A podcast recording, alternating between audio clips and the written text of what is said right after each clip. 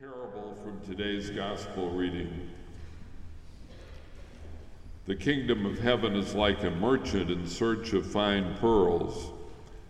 On finding one pearl of great value, he went and sold all that he had and bought it. This morning, I'd like to speak to you about politics. I'll not argue for a party or a candidate that wouldn't be appropriate. I'd like us to think more about tone, about the overall state of politics. And I'd like to consider us to consider how we as religious people might make politics better. All of us know that something has gone terribly wrong. Congress is in gridlock, unable to resolve differences. Even worse is the psychological effect politics is having on us citizens. Recently, a friend told me that he can't stop thinking about it and it's making him extremely depressed. I suspect he has a lot of company. I spent a career in elective politics, eight years as my state's Attorney General, and three terms in the U.S. Senate.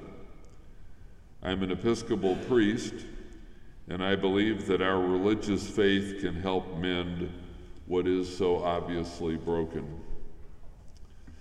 I invite you to think with me about the gifts religion can bring that would make politics more workable and less psychologically damaging. The gifts I have in mind are particular to religion they aren't readily available from any other source. The gift suggested by today's gospel reading is perspective. Religion gives us perspective. It puts first things first and it helps us put everything else in its proper place. My contention is that in politics we have lost perspective.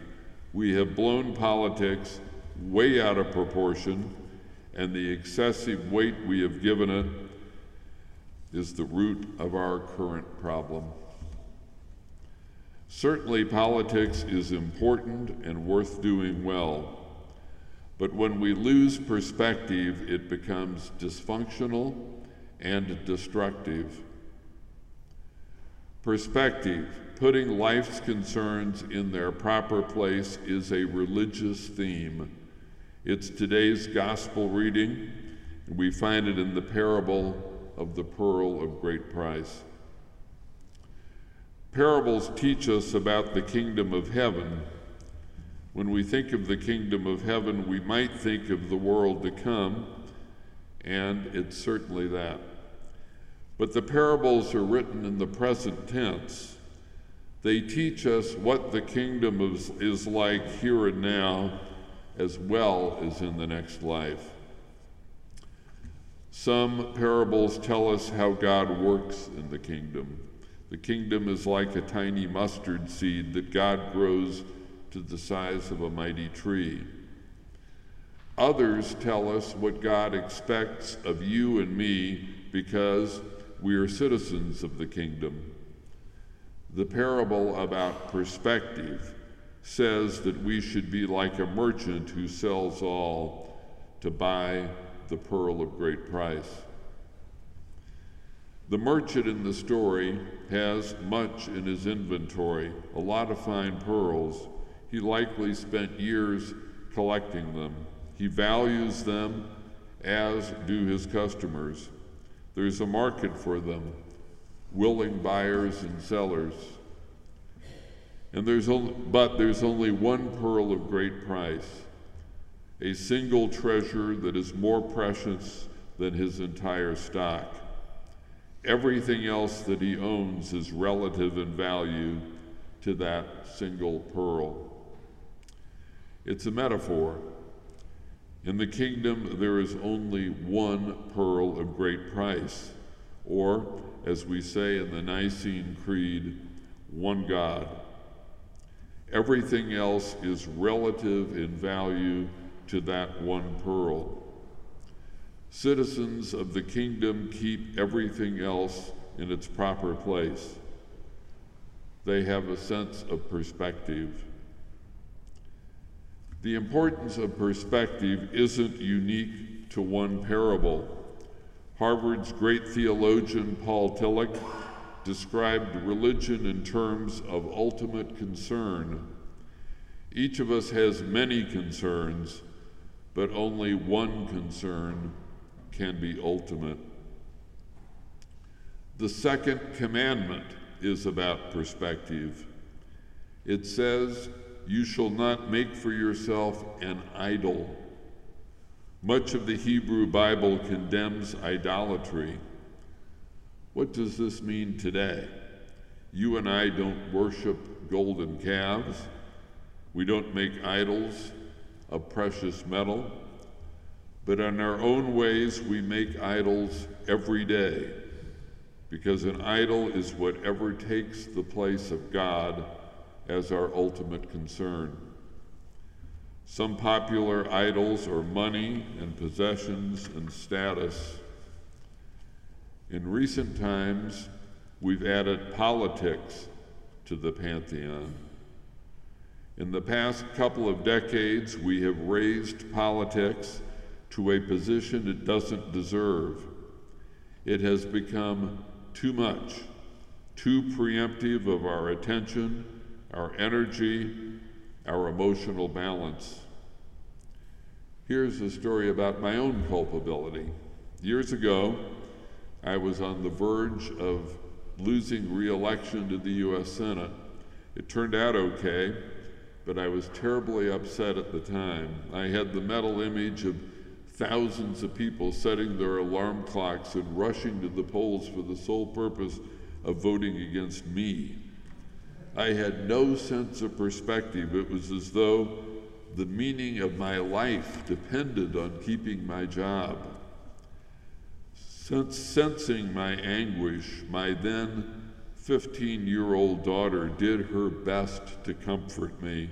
She said, Well, Dad, it's not the World Series. That was long ago, and the story is about just one threatened politician. Now, loss of perspective has spread to the general population. Here's the evidence Exhibit A the cost of campaigns. This year, a special election for one seat in the U.S. House of Representatives cost more than $50 million. That was for one of 435 seats in one of the two houses of Congress. Much has been said about campaign finance reform. The Supreme Court has left little room for doing that. But we must ask ourselves a broader question about what we value. Clearly, our values are upside down when one House seat costs $50 million. Exhibit B the duration of campaigns. They, like the divine, are infinite one election ends and the next one begins. It was the case that people were elected to serve. Now they're elected to start work on the next election. Exhibit C the media's exaggeration of politics. It swamps us. Multiple internet and radio sites are exclusively politics and 24 hour news channels are little else. The smallest nugget is breathtaking. Breaking news.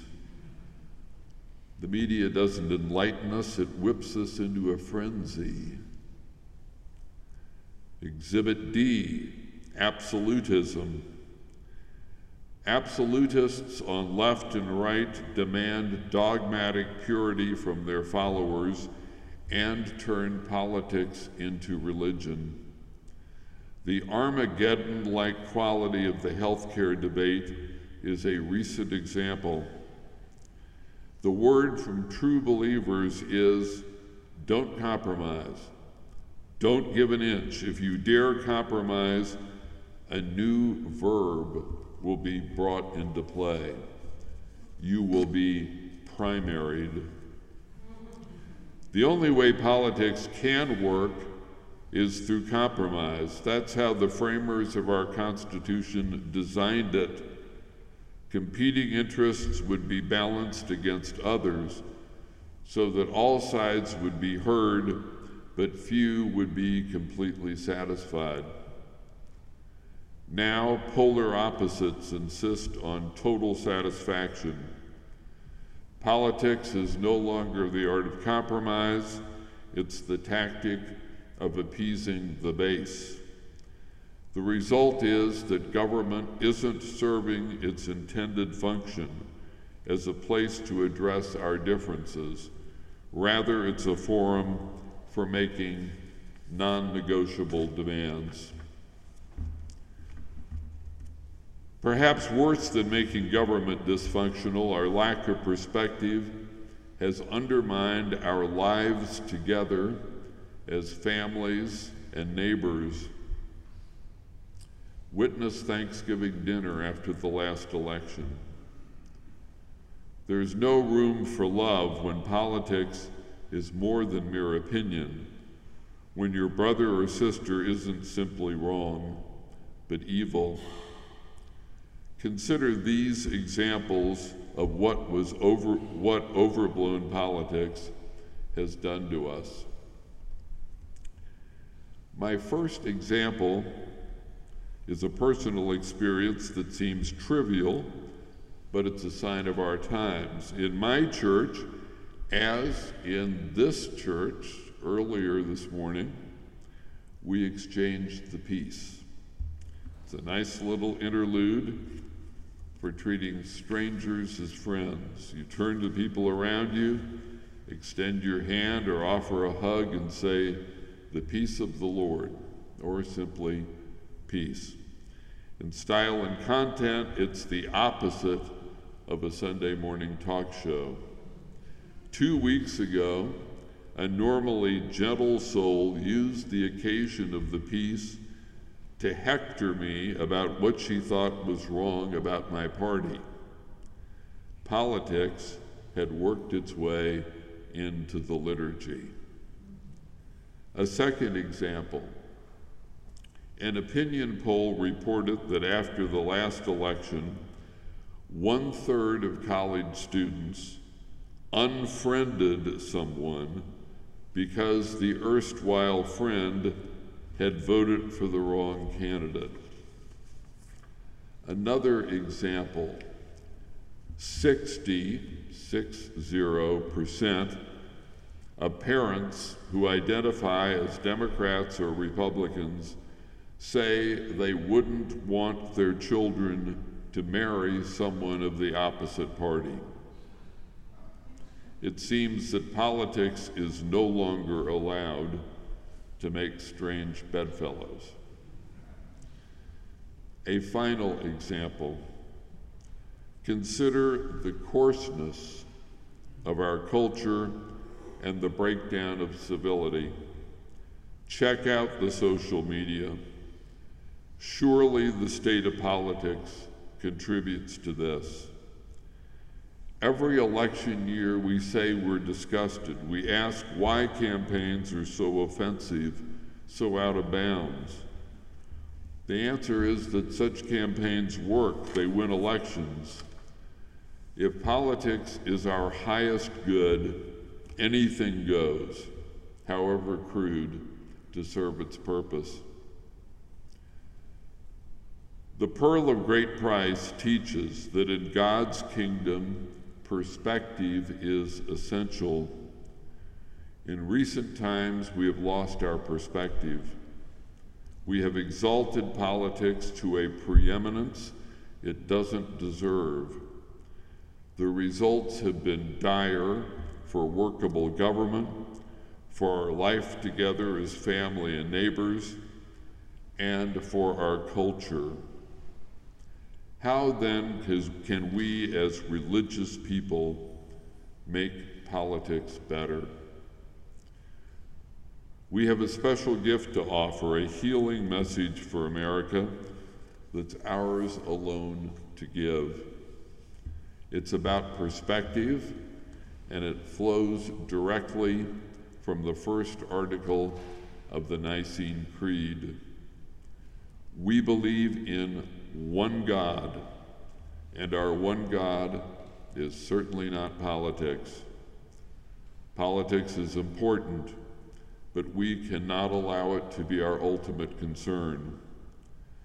Because politics isn't ultimate, we can insist that compromise is more than acceptable, it is essential for government to work. Because there is one God, there must be limits to what can serve the ends of politics.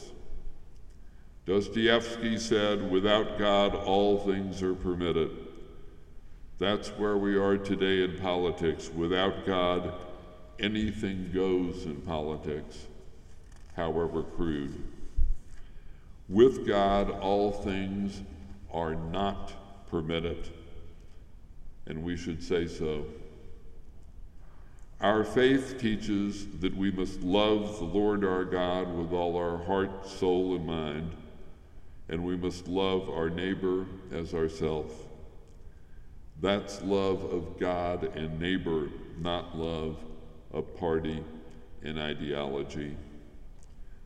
The pearl of great price is a lesson about perspective Politics isn't religion. It isn't even the World Series.